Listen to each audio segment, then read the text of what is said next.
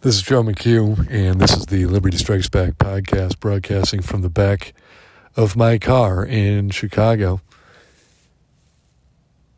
And today we're going to talk about my decision to run for President of the United States. And let me just tell you if you've never had the opportunity, or if you're ever given the opportunity to run for President of the United States with zero name recognition, zero money, um, and uh, and you decide that you're going to run as an independent, don't do it.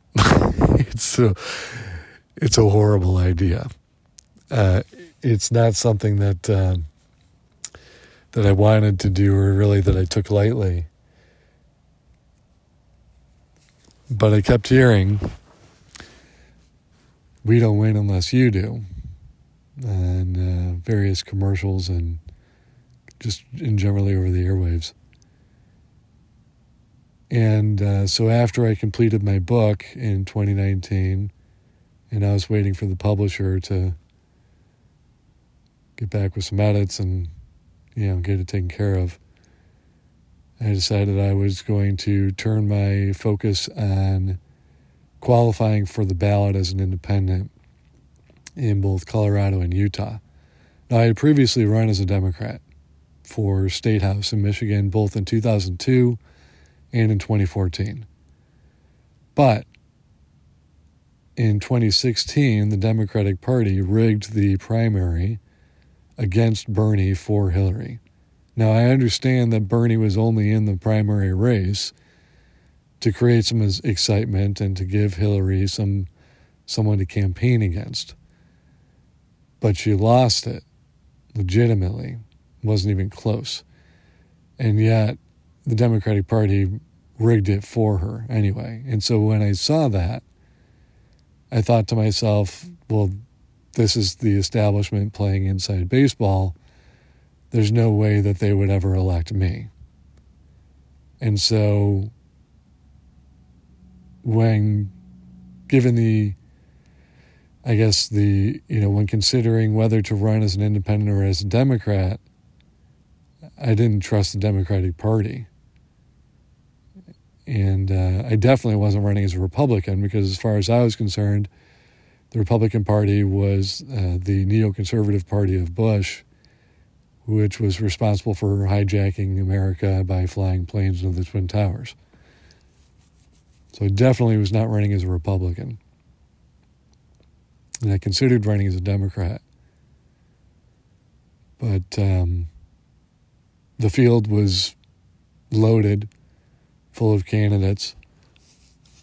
They've raised a ton of money. They had organizations all over the country and there were barriers to entry in each of the primaries, most of which were money related as opposed to signature related. So, believe it or not, for an unfunded upstart candidate to run as a Democrat or a Republican, it's actually more difficult. Uh, whereas if you run as an independent, there's generally no filing fee. There are generally more signatures required than a partisan candidate but you can be assured of getting onto the ballot. And you skip the primary process, so you're there at the general election. And if we don't win unless you do was true, then more than anything, I needed to be there for the general election. So anyway, that was the thought process, and I did I did make certain efforts along the way to make myself available um, for example, I was declared Democrat during the D.C. primary, and I ran, I ran a write-in candidate candidacy, and uh, other for write-ins actually uh, performed five percent. Uh, were reported as other, uh, effectively write-ins, and they did not report who that candidate was. That was double what Tulsi Gabbard got at that point um, but still well behind the leading candidates. So that, and I was also being encouraged on the radio uh, to um, you know, to believe that I can do whatever I wanted and to go independent. So independent it was, even though you know it was going to be challenging. And I got on the ballot in Colorado and Utah, uh, actually before before the Thanksgiving break of 2019, and um, took care of well all the signatures, and then I took care of final final stuff before Christmas and and uh, that I was officially on the on the ballots there. And and then there were a number of twenty some odd other states that I qualified as write-in eligible.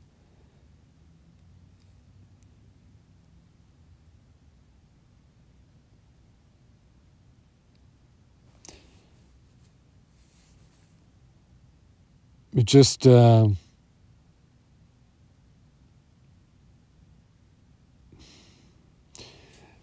I, I knew that running as an independent, you know, that you have a very limited lane. Uh, the only way to win as an independent is to get enough electoral votes to hang the election and to hope that the race was even enough between Biden and Trump that winning even one state would be enough to hang the election. And so that was the goal. It was called the single straight single state strategy.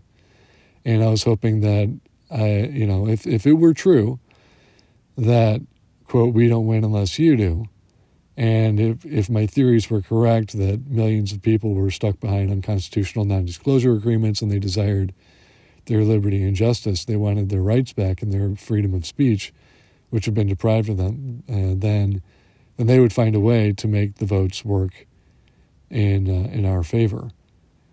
And so um, and so I thought, well, then they would maybe they'll vote in Utah or Colorado or any one of the write-in states.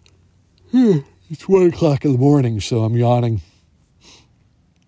But um,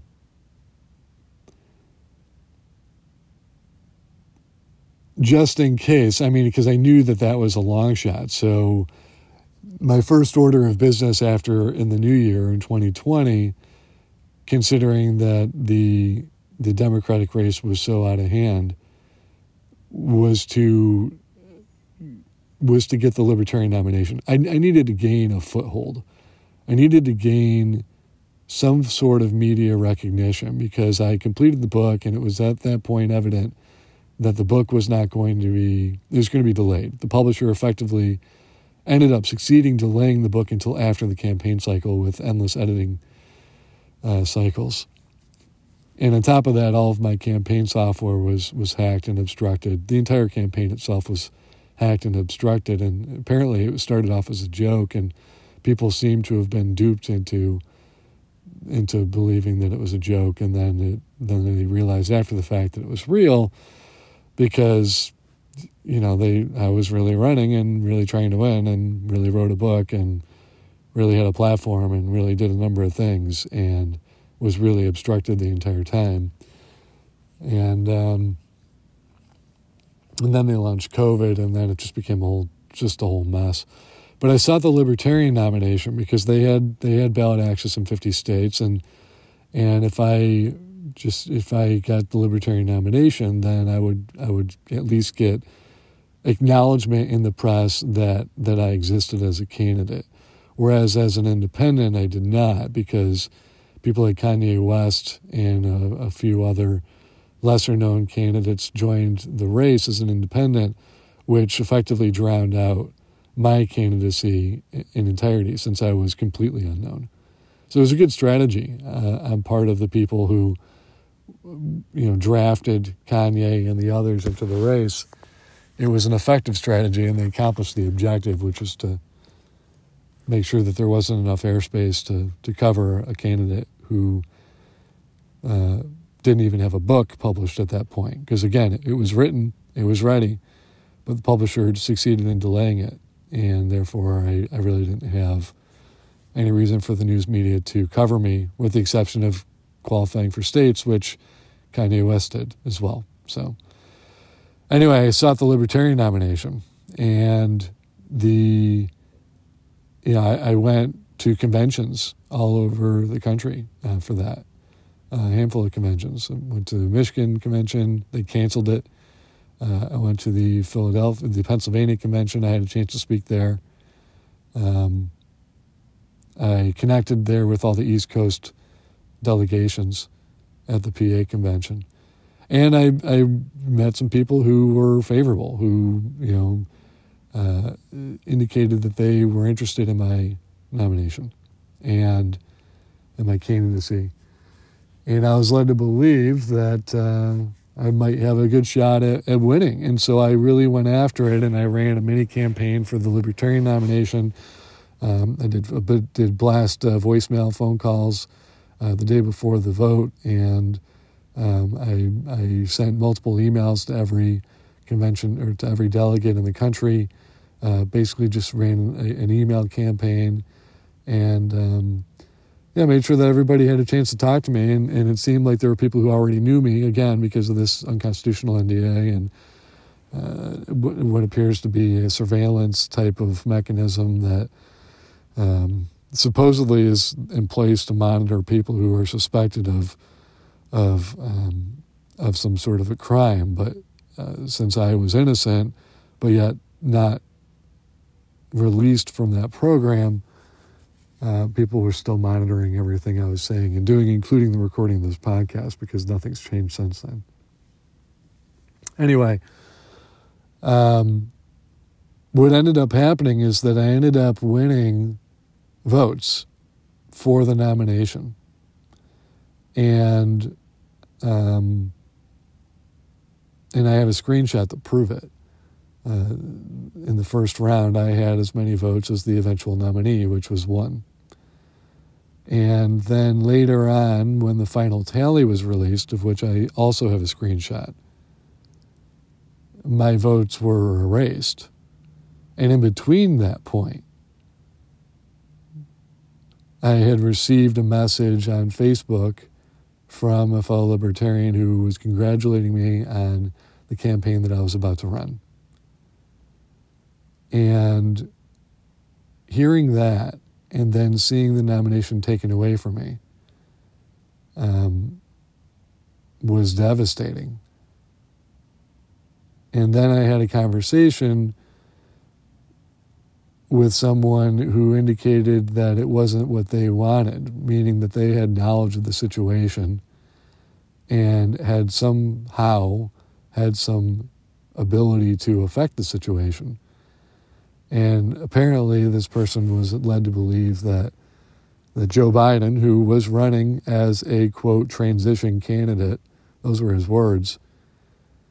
Uh, apparently, this person was led to believe that Vice President Can, uh, Biden, who aspired to be president, was somehow was going to magically give up his nomination or his presidency uh, to somebody who couldn't even get news coverage. Um, I was understandably, I think, livid at this person when I learned of the situation, especially and when I raised my voice and said, "Do you know what you've done?" And the response was, "That's not. That's not what I want." You know, the indication was I wanted. I didn't want the Libertarian Party. Um, to me, this was either deliberate sabotage or a exceedingly gross miscalculation. In the Marine Corps, one of the first things we're taught that when you um, when you when you're going and, and you're planning a, a mil- planning a mission,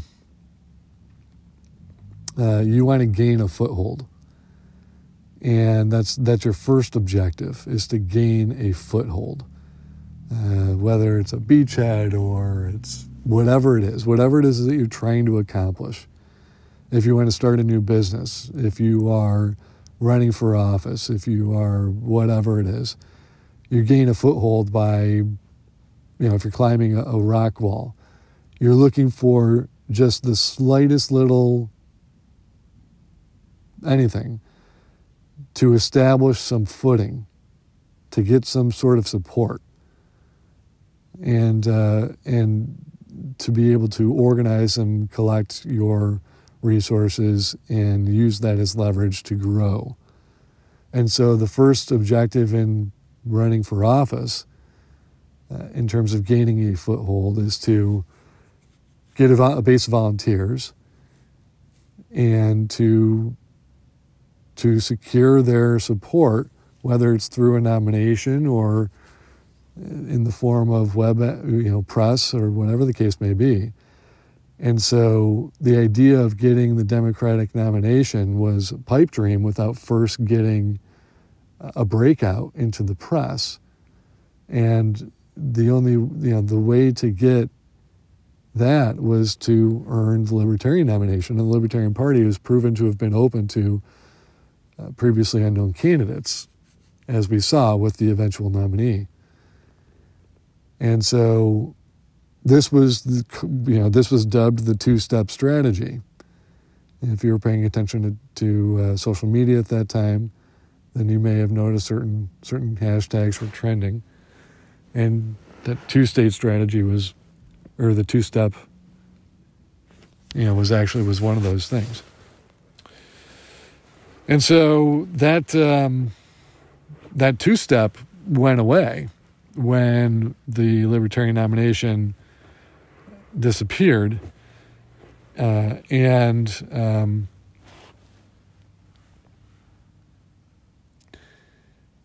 and and that was it, right? So that was that's why I responded the way I did. Do you know what you've done? You just ended the campaign, uh, but it wasn't just about the campaign. It was about the years of unconstitutional obstruction, interference, and entrapment, and the decades and centuries, really, of oppression, uh, the decades of oppression under the USA Patriot Act, and the centuries of oppression uh, for uh, for minorities in general, people of color, uh, and even women, and all that was swept under the rug with with uh, this one decision and it was it was devastating.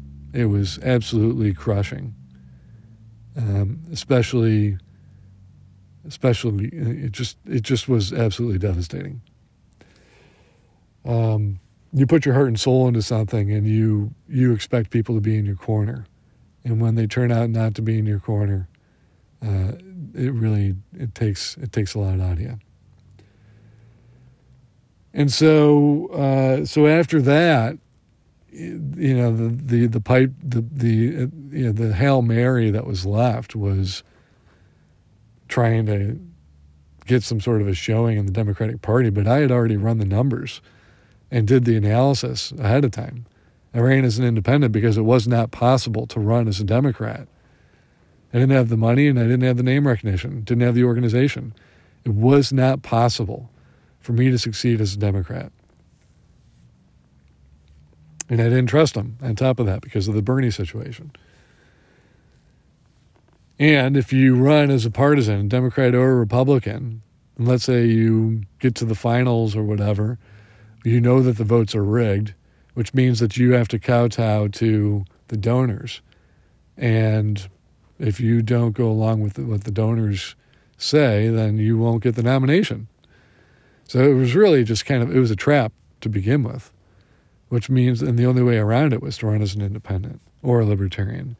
And if you at that point were to be recruited as a Democrat to accept their nomination because they didn't have a suitable nominee, and that was what was being discussed at the time, then that would have been fine uh, because discussions would have been able to have been had before that would have been agreed upon. But uh, none of that became possible after the decision to kill the Libertarian nomination came down. And so, uh, nevertheless, I put one foot in front of the other and I tried to make the best out of the situation. I went to New Jersey and a number of other states, uh, mostly on the East Coast this time around.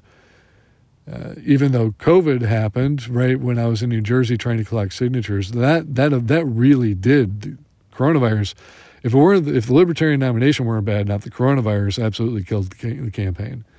At that point, people were no no longer able to go door knocking. Uh, they basically all campaign activities stopped. Uh, any activity that you did had to have been conducted online.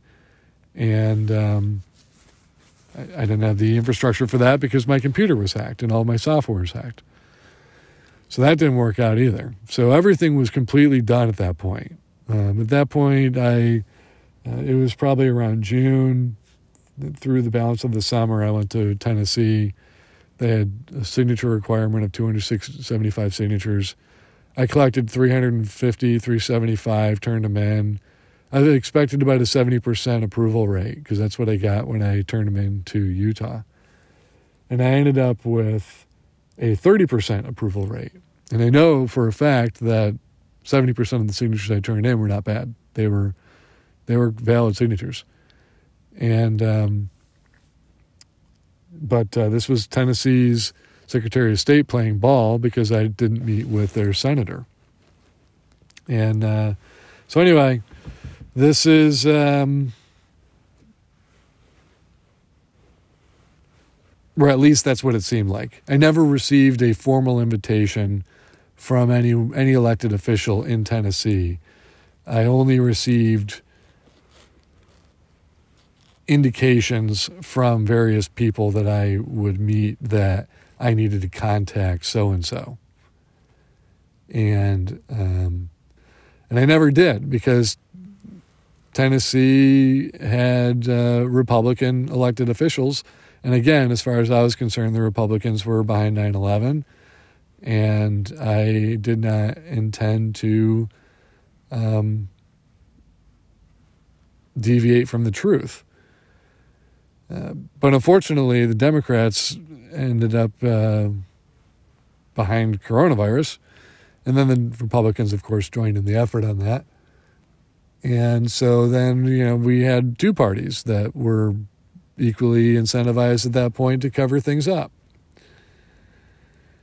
And so at that point, you know, you're damned if you do, damned if you don't.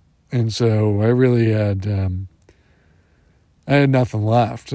Going door to door, collecting signatures, taking everything out of me as it was, especially with all the obstruction. And but it was really being stabbed in the back by by by someone close to me who you know affected that libertarian nomination that that really did me in and slowed everything down. Um,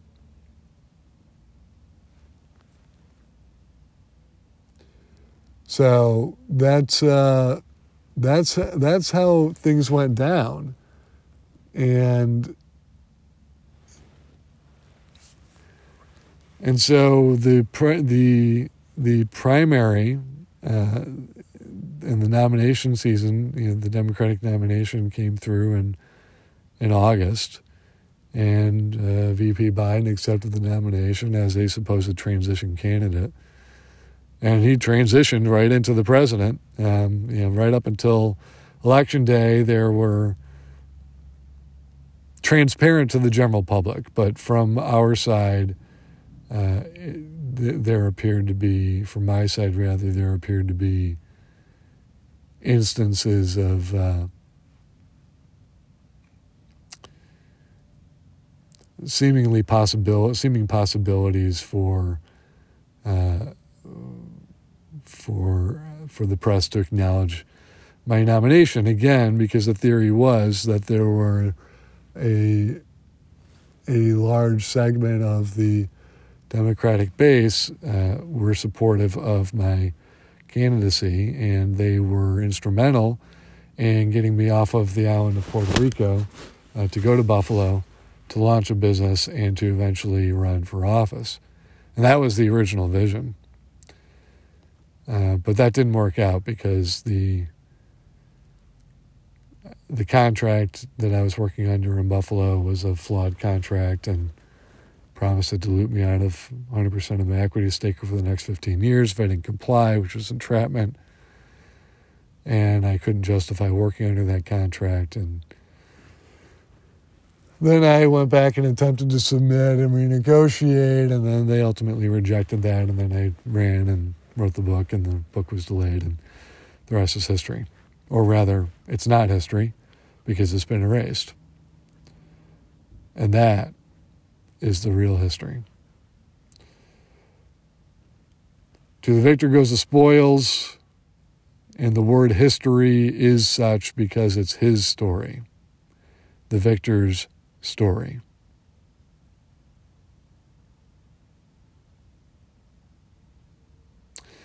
And uh, it's disappointing. It's uh, it's it was effectively two years of my life 19, 2019 and 2020 that turned into three years because I put everything I had into it. I didn't have any money left. I put absolutely everything I had into it. It is now October of 2021. And the book finally got published in its obstructed form uh, in August of 2021 when the contract ran out. And I'm still in the process of going through and fixing the edits. Um, there are certain things that I'm just not able to fix. There are paragraphs that are just completely moved around and just out of place. Um, they basically just they reordered the book, added added all new phrases, new words, took out images, took out graphs and charts. Um, they did a lot of damage to the book in the process, and so I'm trying to go through and redo that and uh, even that is a painful process because it's it's almost like an exercise in futility. And so, uh, you know, I, I don't have the money to republish it. Uh, I and uh, and I've been sleeping in my car ever since I left the island of Puerto Rico, with breaks at family friends' places or at my parents' places, uh, or place rather, you know, in, in in cases where they went south, I would watch the dog for them. But other than that, and I'd say at least fifty percent of the time, since I since I left the island, the beginning of January 2019, uh, I've been sleeping in my car which I know is uh, kind of like the rage at this point. Like it's, supposedly it's popular fan culture, but uh, not when you're 43 and you desire to have a family. Um, it's not. It's not. Uh, it's not desirable. It's. It's it's effectively just you know straight up homelessness. Um, so I've applied for a variety of jobs, and uh, everything from construction type of work, painting, etc., to stuff that I'm qualified given my MBA from a top entrepreneurship school, uh, senior you know leadership management roles, various financial institutions, and logistics organizations. And uh, so far, nothing's worked out.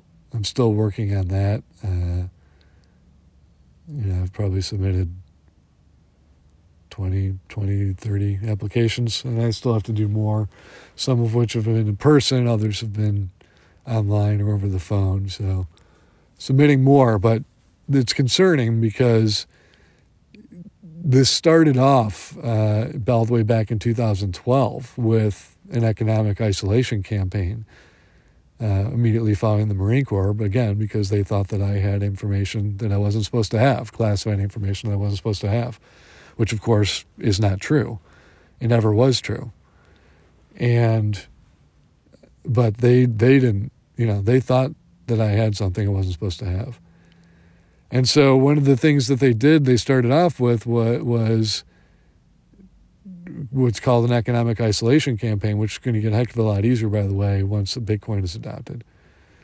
But um, what they do is is they uh, the government has a means for tagging people, and you're effectively canceled. They just basically say you're not allowed to get a job, and you know there's no trial, there's no warrant there's none of that. Uh, this is all handled uh, under FISA, Foreign Intelligence Surveillance Act. If they think that you might be a terrorist or if they think that you might be a spy, uh, then they they then the jurisdiction falls under FISA. And after 9 11 with the Patriot Act, FISA now has jurisdiction on domestic soil, which means that anyone with an extreme thought, which is how the FBI categorized terrorism after 9 11, which of course they've revised that now three times at least. Uh, they didn't start changing that, or at least I didn't notice that they were changing that until after I started writing my book. But um, you won't be able to tell either way, right? To you, this is all speculation of some crazy homeless Marine who happens to have an MBA and ran for president of the United States. I, I agree with you, by the way. It sounds crazy, and I do not blame you for feeling that way if that's how you feel. But um, this stuff did happen. Anyway, uh, the reason why I, I am hopeful but not optimistic about getting a job is because it all started originally with companies flat out just not calling me back. Um, even as a logistics officer, applying for logistics companies, logistics jobs. Um, so I'm hopeful that that's changed. Um, but again, you know, hope is not a course of action, as they say in the military, as we say in the military. Hopeful, but not, not optimistic. So we'll see. Uh, so I'm applying for jobs and I'm hoping something works out. I have a patent pending that is going to expire in March if I am not able to raise $4,000 to pay for it by then. I would not be surprised if I'm denied employment until after that point because the patent effectively protects a financial financial instrument that um, that can be used to replace and upgrade markets uh, or products or services within a given market. So, for example, if you wanted to completely replace the use of oil and gas, heating and cooling, or otherwise in a target a target area, you could use this this uh, it's called the mission market uh, to accomplish that by capitalizing or by quantifying the cost of replacement, creating a certain number of shares to do it, floating the shares in the open market, investing the capital that's raised into that market in the form of loans and investments for that product or service, and then reinvesting back into it until the mission is eventually accomplished and uh, and that mechanism increases the share value um, through reinvestment of you know, of increasing capital and retained earnings within the fund, and it's reflected in the share value. And so that is that is something that is patentable. That's where the, the patent is pending on it, um, but it is a direct threat to oil and gas, and so um, I believe that that, in large part, the oil and gas industry is in bed with the banks and the intelligence community, and I believe that was part of the the reason why my book was obstructed and the campaign was obstructed. Unfortunately, the reality is that there is so much in America that just simply isn't real. Uh, it's just one cover up after another that the true history of the country has been lost. And I think the evidence of that is in our Star Spangled Banner, where it says the rocket's red glare and bombs bursting in air gave proof through the night that our flag was still there. Now, the Star Spangled Banner was written in 18, written for the War of 1812. That was 50 years before the Civil War, and uh, 100 years before the First World War, where we actually used uh, some rockets and that sort of thing or maybe that that might have been the Second World War. Um, so, you know, if you go back and look at your Civil War era movies, which again, 50 years earlier was the War of 1812, everything in the Civil War is muskets and cannons. And so the question that we need to be asking ourselves as Americans is why does the Star Spangled Banner not say the muskets and cannons gave proof through the night that the flag was still there. If we were using muskets and cannons, then rockets and air bursting bombs, in theory, would not yet have been invented. But of course, if you look at Google, Google's going to come up with an explanation for everything. because that's what you get when you have a system, information system that is controlled by the central government. Uh, President Trump, uh, 1987, Ronald Reagan repealed the Fairness Act, requiring the news media to report both sides and to cover topics of interest that are important to the public, the public's interest. And then in 2016, President Trump, or is it 2017, President Trump uh, appointed FCC chair who repealed net neutrality. Then he appointed a couple of Supreme Court justices who upheld the repeal. And by upholding the repeal on, of net neutrality, we lifted or we effectively institutionalized corporate censorship by allowing banning, prioritizing, uh, and slowing data. And so that means that they can they can do just that. Corporations which control the internet uh, through and through, from the backbone architecture on Cisco to the the tier one uh, provide backbone uh, cell companies like AT and T, Verizon, Comcast, etc. Uh, it's all going through corporate pipes before it gets to you, which means that they can they have time to screen things, change content, which I've seen done, uh, as well as slow things down to the point where you just get frustrated and just simply don't want to wait for that page to load, or block it entirely uh, which I know happened to me in terms of phone calls and text messages. Uh, it's tough to say on the incoming side, but on the outgoing side, I can say with certainty because I made a call, a couple of calls from my phone that that did not go through that met were met with a busy signal, where I made the same call from another phone, not owned by me, and it went through. So, again, I can say with absolute certainty that these things do happen. And they're very difficult to pick up on, and they are very effectively hidden from the general public, which means which makes it very difficult for us to definitively identify that this is happening and then adjust course. And because of that, the unaccountable intelligence community and the federal and the banking community have total control uh, over what we see and hear online, offline. So, these are things that I learned on the campaign trail. These are things that I learned in the years following my time in service as a Marine. Uh, and I learned these things because the government decided to assign so many people to me to investigate my whereabouts and what I, and what I was up to. And it was in conversations with the people that the government assigned to me that I was able to piece together everything uh, that I am sharing with you now, tonight, and as part of this podcast in general.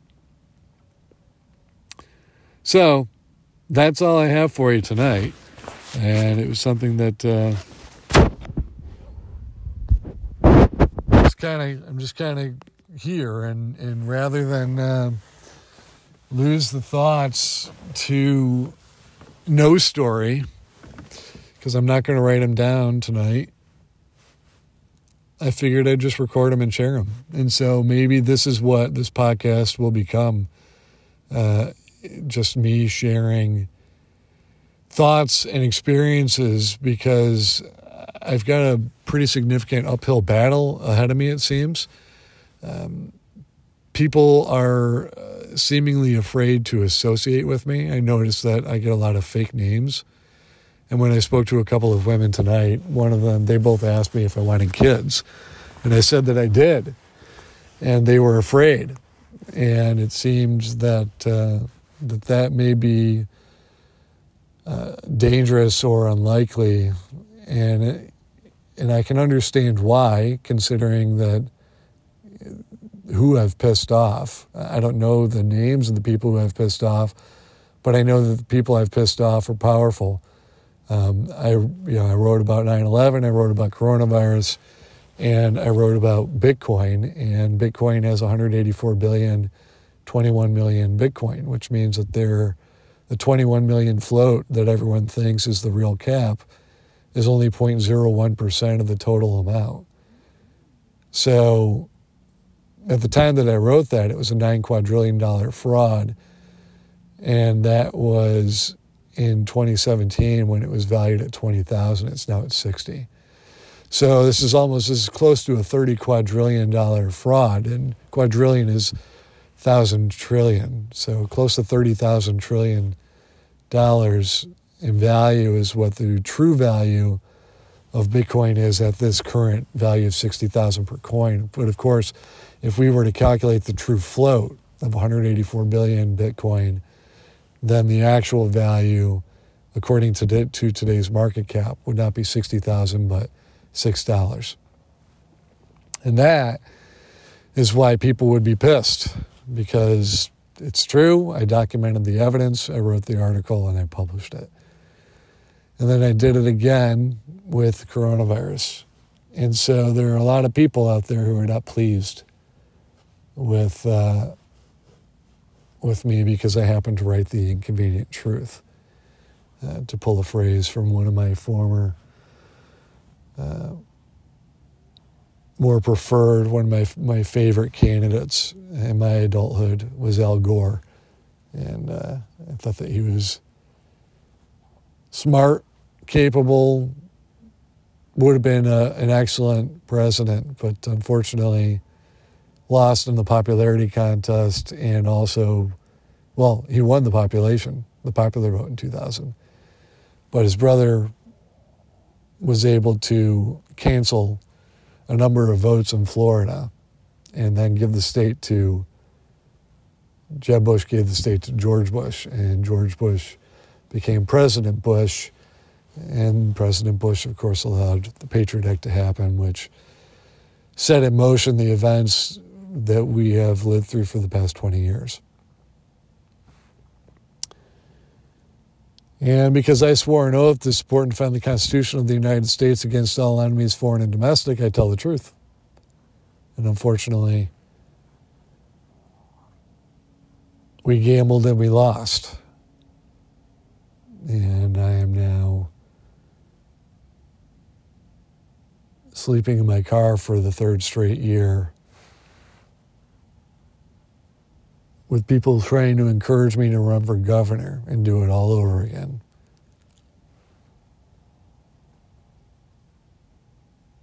And while it may seem like a good idea, it wasn't a good idea the first time. It's definitely not a good idea this time either. Definition of insanity is doing the same thing over and over again and expecting a different result. The only difference in the situation between then and now is that more people are perhaps have perhaps now seen the light that the Democratic Party is just as corrupt as the Republican. Because the Democratic Party has abandoned their choice platform and decided that it only applies to the women's health as opposed to choice across the board, which would be liberty and justice. But the Democratic Party instead got rid of choice for coronavirus vaccine and is now attempting to force it, which is scary because if a government can force us, we the people, to inject something into our body, then they can force us to take a microchip or they can force us to wear a uniform. They can force us to do anything they want. And I think that's ultimately what the agenda is anyway. And it's quite frankly scary to see how many people are willing to go along with this. I think they think that it's a joke, that we can get out of it. But I know of no government that has ever given back the power that they've acquired over time. Governments have a tendency to grow in power and strength. And when we give government a new power, they tend to abuse that power. Only recently, in the state of Michigan, after the governor violated our rights by shutting down the economy, did the people organize, create a petition, submit it to the legislature, and get, get the approval of the legislature to repeal the Emergency Powers Act in the state of Michigan, which is excellent and should happen all across the country and at the federal level as well. Because the Emergency Powers Acts are used to take away people's rights. Effective leaders I believe, should be able to motivate individuals to act on a voluntary basis in support of a, of a greater cause where the case deems is deemed necessary.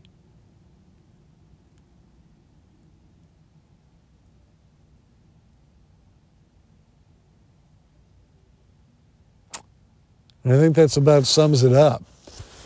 Liberty is clean air. Liberty is fresh water. Liberty is healthy organic food. Liberty is money that is owned by the people and retains value over time. Liberty is a constitution that applies evenly to all people at all times by default and without exception.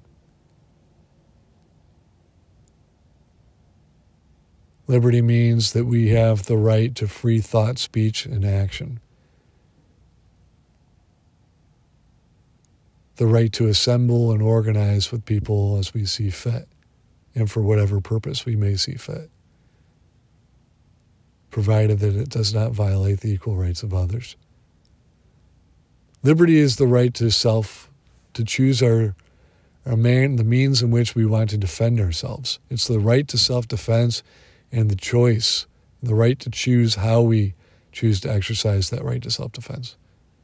And in the context of a supposed pandemic or otherwise, it may be the right to use medicine, wear a mask, get a vaccine, or none of the above, and get, for example, good rest, lots of water, healthy food, lots of exercise, in a low stress environment, both of which would be effective, both approaches. Liberty is the right to maintain privacy. That's our Third Amendment right. It's not recognized as such. The government does not have a right to privacy, and yet they classify everything. It's exactly backwards as it's supposed to be. Liberty is the right to be secure in our person, our property, our effects, and our communications. That's our Fourth Amendment. Which means that no organization, government or otherwise, has the right to dictate what we do with our bodies.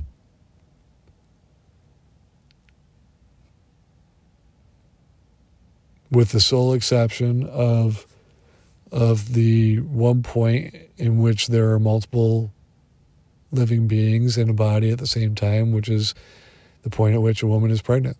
At which point, given the potentiality for two citizens, two people of equal rights, then the I think the prudent course of action there would be to come up with a an equitable split.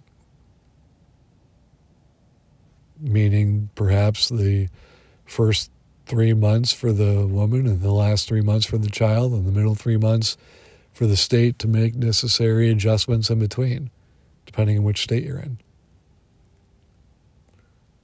Liberty is the right to informed consent and due process.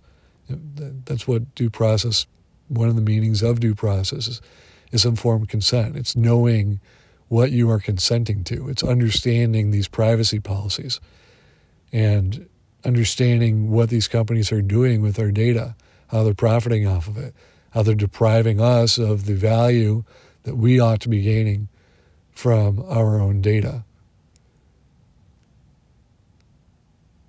It's also the right to to know what we're if we're being charged for something. To require that the government provides us with a warrant if they're going to do it.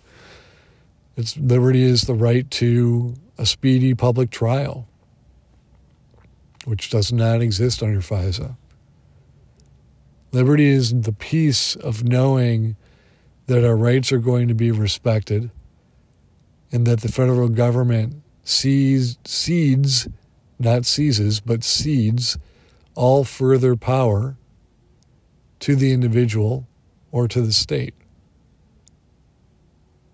Liberty is a limited federal government, an open and transparent federal government. A government that is engaged in a co equal relationship with the individuals, with we the people, and with the states. Liberty is a balance. We do not have liberty today. This is the message that I attempted to provide and share on the campaign trail. And maybe because I have so little left that I can do, maybe that's what I need to continue to do.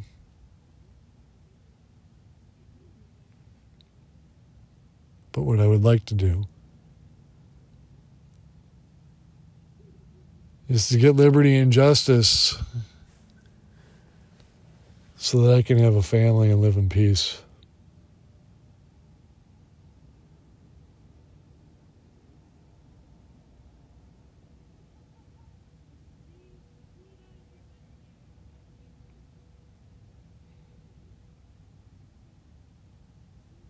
And that is all. Thank you for listening.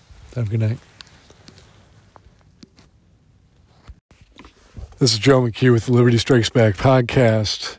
And uh, tonight, uh, this is going to be a short broadcast. I've decided that we're going to go a little bit more informal and turn this into a vlog, a voice log, as opposed to a video log. I am, um, it's uh, 2 a.m. Eastern. It's about 1 a.m uh, Central. I am in Western Illinois, uh, west side of Chicago, where I spent the past couple days. Uh, Chicago's a good town, and I had a chance to uh, see my cousin, spend some time at the Navy Pier, meet some good people, um, and uh, and see and identify some opportunities. But I'm now headed west to Colorado because I. Uh, I made a couple of email connections with some people that are involved with the VC firm out there and um, that's targeting a democratic type of approach to VC to make it available to uh, everyone, including non accredited investors, which means non millionaire investors, uh, which is the way it should be. Uh, everybody should have access to venture capital in early, early stage companies. And um, the more people that do, the better we will uh, have a more equitable distribution of wealth, uh, not only in this country, but around the world. And so that is part of the pitch that I'm going to make. I told them I was going to be there on Thursday. And so they haven't gotten back to me.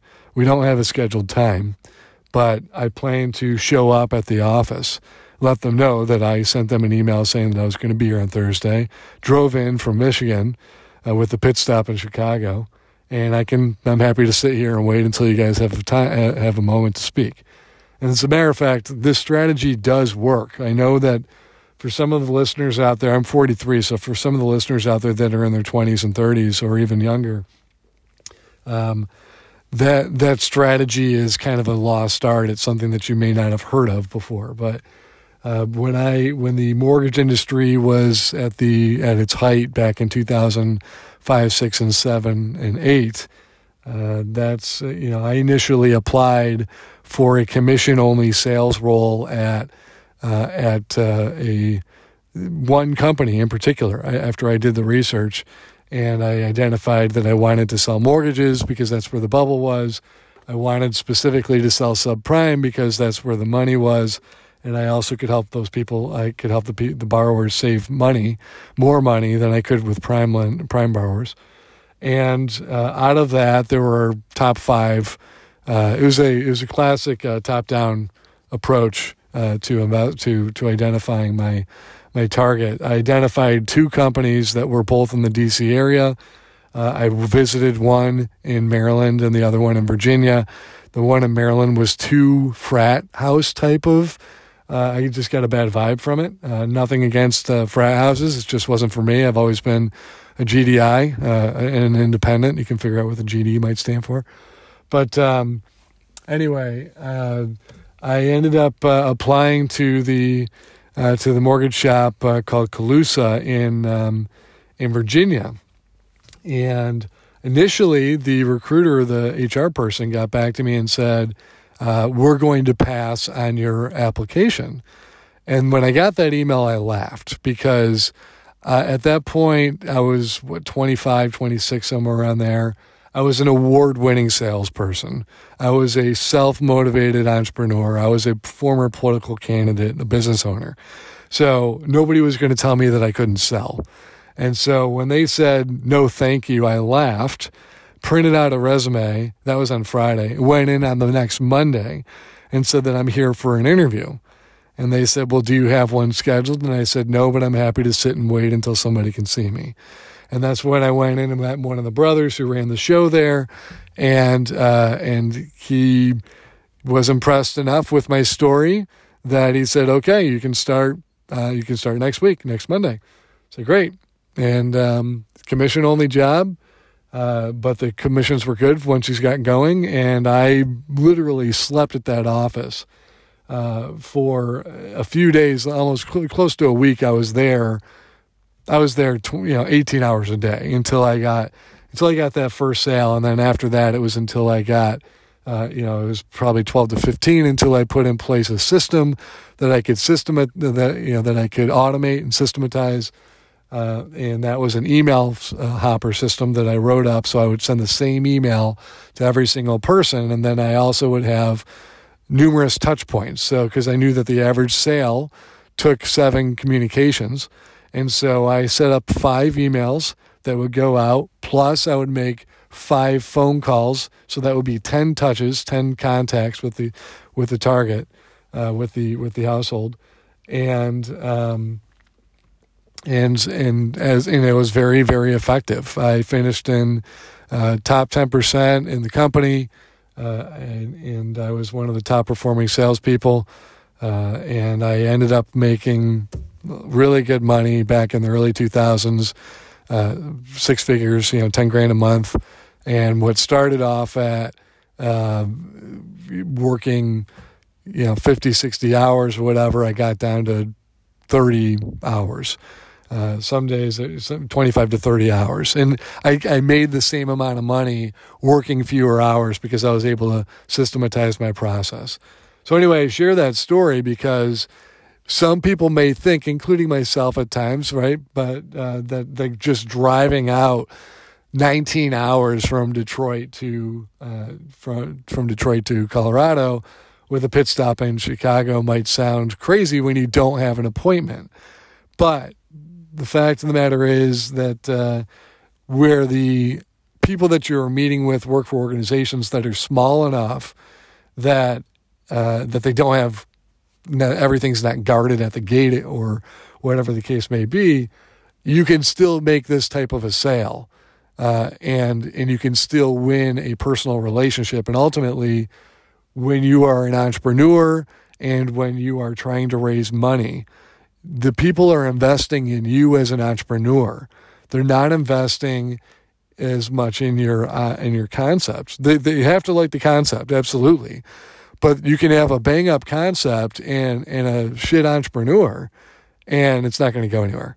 So they're investing in the entrepreneur over anything else. And if they're going to make an investment, they need to meet you. They need to know who you are in person. They need to get a feel for you. They need to just have that that gut feeling about yes, this is going to work with this person, or no, it's not. And uh, and so I am driving out there to meet to meet this team uh, without an appointment to show that to show my level of dedication and commitment as a founder and to give them the opportunity to get that feel good feeling when they actually meet me and see me in person. Uh, and and that, by the way, is you know, in-person contact is always going to be your best bet uh, in sales. And every contact is a sale, whether you're trying to meet someone who you want to date or if you are uh, if you are you know looking for a new job opportunity uh, or if you're looking for to make new friends, whatever the case may be. I, I believe in the old school approach of getting offline and in real life IRL, uh, I guess is what it's called now. Funny enough, and uh, and just saying hello to people and and seeing where things may go, and so um, so that's what we're doing. So I am I'm taking a pit stop in uh, in DeKalb, Illinois, uh, west of Chicago, and we are uh, we I, I I like to use the, the word we because anyone who's coming along for the for the ride is is is with me right? I'm hoping to bring you into my my life my story here and and to join in uh, in the uh, you know in the events. I mean it, quite frankly it's been a real adventure uh, so far in a, in a lot of ways. Lots of good lots of not so good uh, but everything that's been not so good has been a really good learning opportunity. Anyway, so Planet Fitness has been fantastic as I have been traveling the country for, geez, at this point, almost three years uh, since I effectively left, left the island in Puerto Rico in 2018, moved to Buffalo in 2019 to launch Earth Loans, but didn't get the right contract, and therefore I didn't stick it out with uh, the organization out there. I ended up pivoting, writing a book, running for president of the United States. Didn't didn't work out, uh, and so now I am raising money for Earth Loans, going back to what I believe in, which is loans and investments, products and services for a healthy planet. And specifically, what I'm going to introduce, the concept that I'm going to introduce to this team is how they can make their business better by working with me, how they can make more money by working with me and uh, by investing in the patents and in the company and the team that I intend to recruit that is going to uh, build a a blockchain based tech business that is targeted to uh, impact investors and people who care about a a, healthy, a healthier and wealthier planet. And um, and so that's that's the pitch uh, and that's why we are uh, in at 1 a.m uh, in in Western Illinois at a Planet Fitness, uh, where I'm going to be sleeping in my car for the evening, like I have uh, intermittently whenever I was not staying in a friend's or for or or dog watching, for example, for my parents when they're out of town. I've been sleeping in my car as I've basically been tracing down leads and trying to make things work for the business because I truly believe in it. And the patents are pending now for another six months, and um, I don't want to let it go. I, I really want to give this everything I've got, and and that's why you just got to do what you got to do. So I'm sleeping in the car. I'm showering at Planet Fitness. I'm shaving here. I'm getting a workout here, and and uh, and I'm I'm I'm following the leads, and and they're they're taking me to Colorado right now. I would like to get back to, I'd like to establish my, my objective for the meeting is to establish uh, a, an in person connection, a relationship so that they feel comfortable with me, uh, so that they can invest in me, and uh, to be able to take that back to Michigan potentially. I'm not I'm not 100% settled on it, but I, I am a Detroiter by by um, you know where I was born, and Michigan State is my alma mater. Go green, go white and there is a blockchain uh, team at Michigan State. And also, my second alma mater is Babson College, so I'm going to reach out to them as well from a blockchain standpoint. Um, but uh, I think that uh, I think that there's opportunity both in Colorado as well as in Detroit, and building a bridge is is going to be helpful. And you know what, my Lions are having a tough time right now, so I think Detroit could use a little boost and if there's anything that, that, that I can do to help that out and help out my Lions, then, then that's it. Then that's what we're going to do. Go green, go white, go Lions. And for a cleaner, greener Michigan and America, and to restore liberty and justice for all in America and around the world. This is Joe McHugh signing off from Planet Fitness in DeKalb, Illinois. Have a good night.